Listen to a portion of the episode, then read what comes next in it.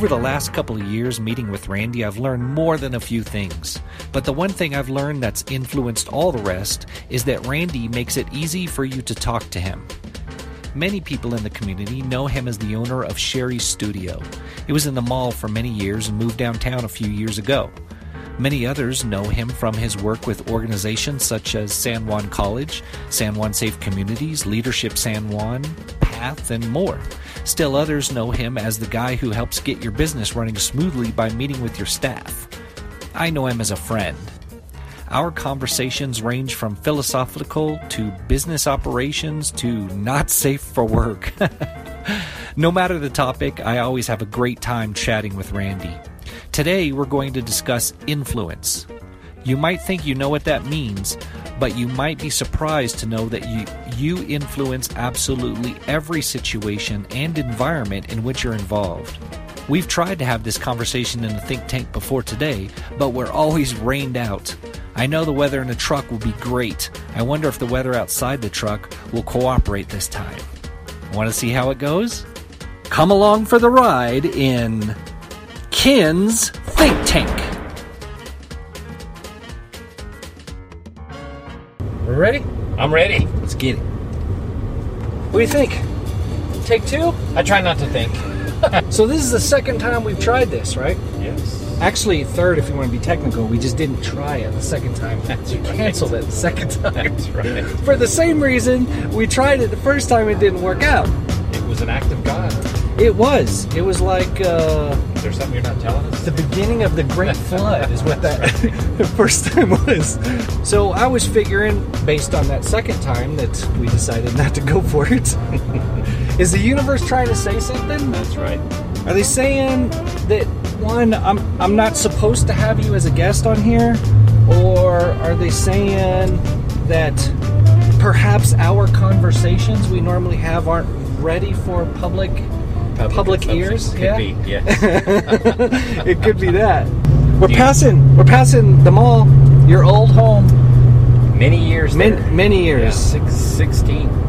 and and actually many years. years ago as well. So right, It was, let's see, we moved out of the mall in, uh, let's see, 2011, I believe it was, or 2012, one of those two. okay. Yeah, moved downtown. Sherry's Sherry's studio. Great location, yeah. Sold that uh, in May of last year. So uh, I've just got one business now. Cool. and that one business now is Randall Large Consulting. Yes, it is. Perfect. You've also been on a ton of boards. Like a crazy amount of boards. Well, I over the years I have. You know, I'm pretty old, so you, know, you end up. You're your ancient! I, says the guy with all the gray hair. Yeah. Let's see. Um, the first board I think I served on was uh, PATH, uh, People Assisting the Homeless. Cool. Uh, Leadership San Juan uh, was another board I served on.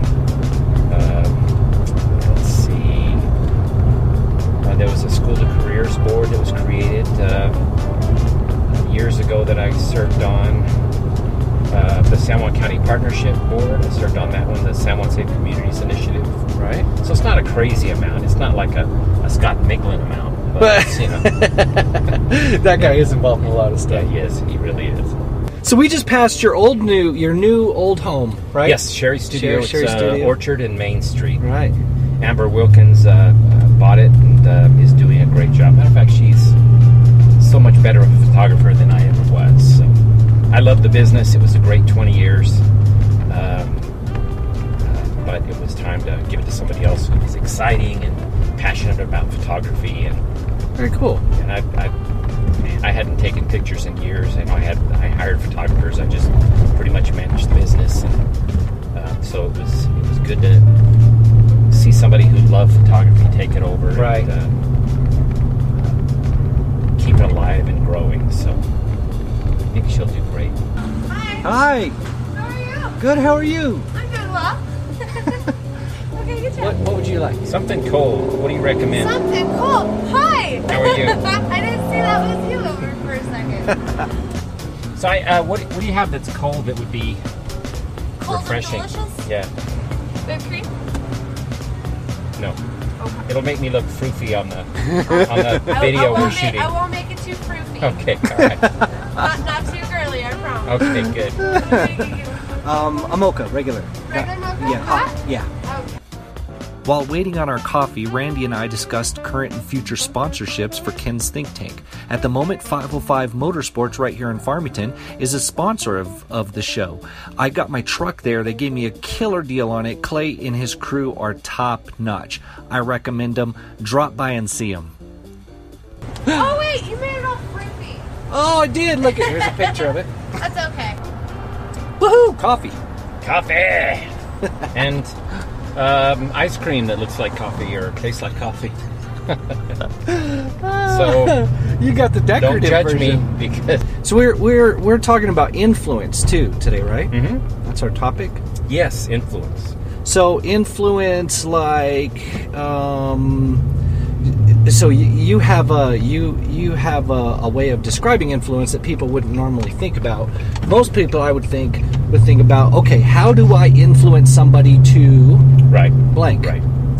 Well, the the uh, the way I, I coach people on understanding influence, and it's directly tied to responsibility, um, is if you imagined a pond with a surface as smooth as glass, and you threw a pebble into that pond, ripples would come out from where the pebble hit the water. Um, we're all that pebble. We influence every environment of which we are a part, and so anywhere you go, you're influencing that situation Right. um, with that understanding that, that there's no way for you not to influence a situation that you're a part of, once you have that responsibility, or excuse me, once you understand the nature of that, you really have a responsibility to be very careful about the influence that you're exerting into the environment. Everything you do creates ripples. Everything you don't do creates ripples. And so once you understand that, especially if you're in a leadership position, uh, it makes you a little bit more careful and uh, a little bit more self-aware about about your actions and how they can, you know, maybe do harm or work against the outcomes that you're trying to achieve. So most people underestimate their influence that they the, influence they have. Um, So maybe somebody comes into the office in a bad mood, Right. and they've just actually influenced that office place with their with their Energy. their bad mood, their Yeah. their energy. That's right. Uh, and it can trigger all kinds of things uh, in, in others, depending on their own level of comfort and their own level of confidence. So, you know, if, if you're having a bad day or you're kind of upset about something, and so you're you're not saying anything, you're maybe just quiet because uh, you're you're focused on the internal dialogue that's going on, and you're you're kind of wandering through your thoughts, and and someone else who maybe is a little bit insecure might automatically assume that you're upset with them, Right. And uh, and that will influence their behavior, Right. And so you Which can in turn- I didn't say anything. How did I influence this environment? Well, that's how Right. you influence the environment by not saying anything, especially if you normally do say something. Right. So I, And then that person being influenced and feeling that way is going to then continue that influence that's right. and keep propagate, propagating it. So ripples will come out from them, and ripples Right. will come off from whoever they interact with.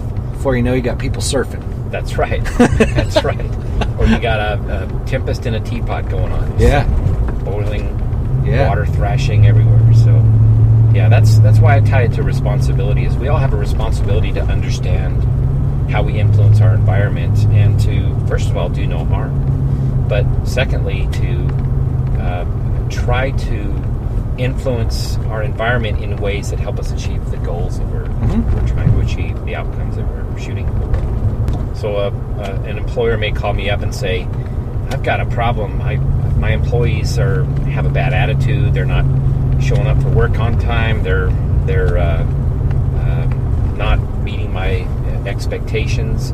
I need your help." And a lot of times they'll call me and want me to visit with the employees. And so the first thing I do is say, "Well, how about we start with you?" And uh, and so I'll ask them a few questions, and they'll describe a, a situation that happened, and I'll find out how they responded to that situation, and and through that coaching session, help them understand how they actually are reinforcing the behavior that they don't want.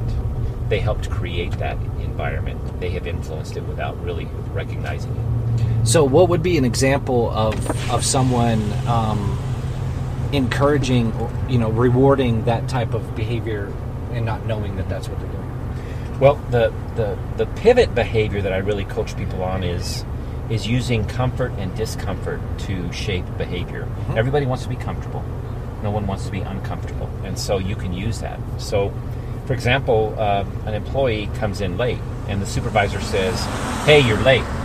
Why are you late?" And uh, they say, "Oh, well, this happened, and this happened, and this happened." You know, they give several excuses, and so when the employer asked them, "Why are you late?" or or said, "Hey, you're late," that created discomfort.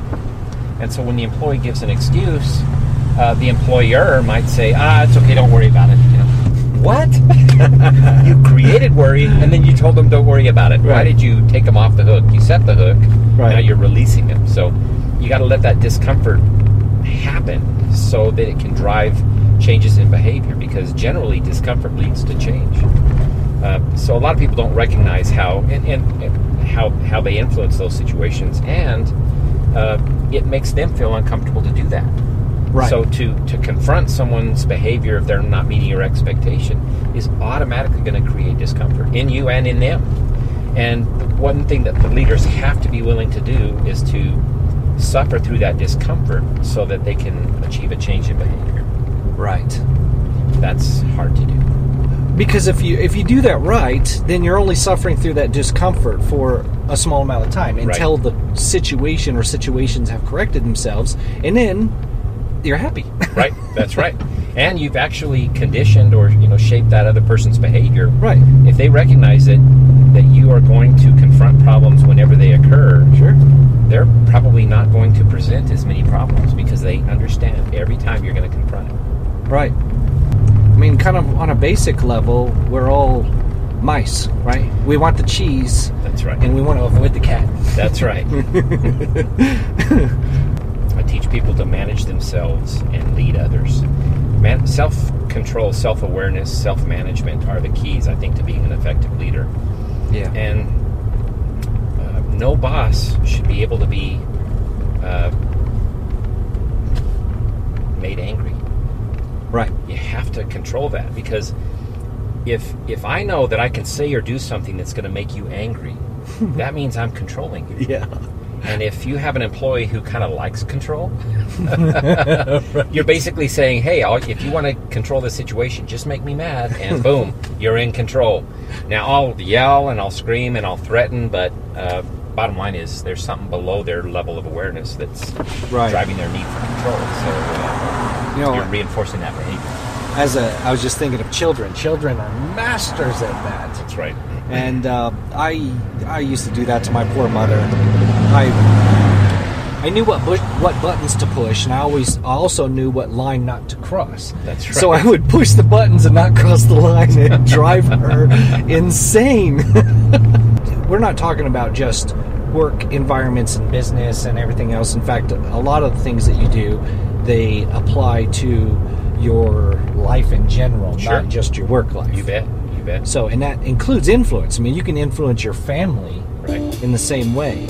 that was probably the funniest. It wasn't funny at the time, but uh, uh, when I was 11 years old, I was playing uh, Little League, and there was a girl I had a crush on showed up for a game, and uh, I was pitching, and uh, I just wasn't pitching very well. So the coach pulled me out and said, "Hey, you're you're gonna catch." We didn't have enough players to have somebody in the wing, so I had to switch with a catcher I'd never caught before, and so he uh, we switched out. Uh, uniforms and or outfits or you know all the catcher's gear and I'd never put a cup on before and so I put the cup on the outside of my underwear not knowing that's not where it goes and uh, so you know we threw a few practice pitches I'd never caught before um, and so it was like uh, eh, I'm not quite sure but you know I was getting my bearings pretty good and so we start the game and all of a sudden I feel a little slippage on that cup you know?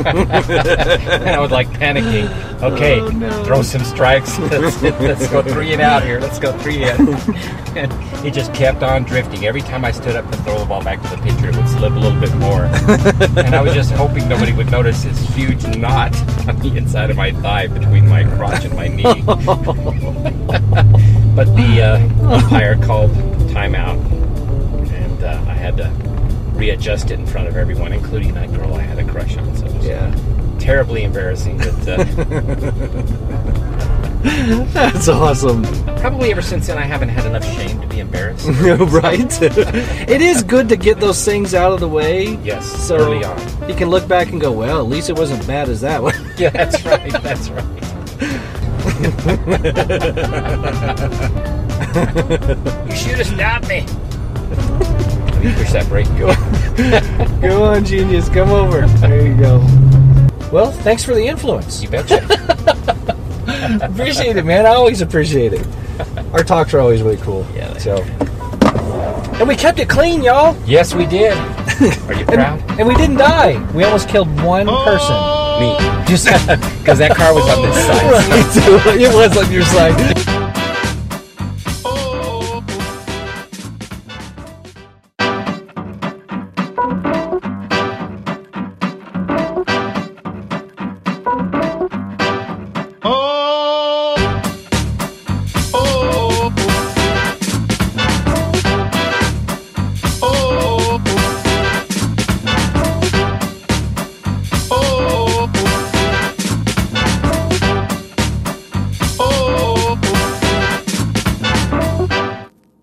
Think Tank is a web series talk show recorded in video format and converted to audio for this podcast. Find all video and audio episodes at kensthinktank.com. I know who you are. I know what you want. If you're looking for print and radio ads, I can tell you that's not what I do. But I do have a particular set of skills. Skills I have acquired over a very long career. Skills that make me a godsend for business owners like you. If you hire Ken Collins Marketing to build your website, people who look for you online will be able to find you. But if you don't, they will look for you. They won't find you. And you'll go out of business. KenCollinsMarketing.com.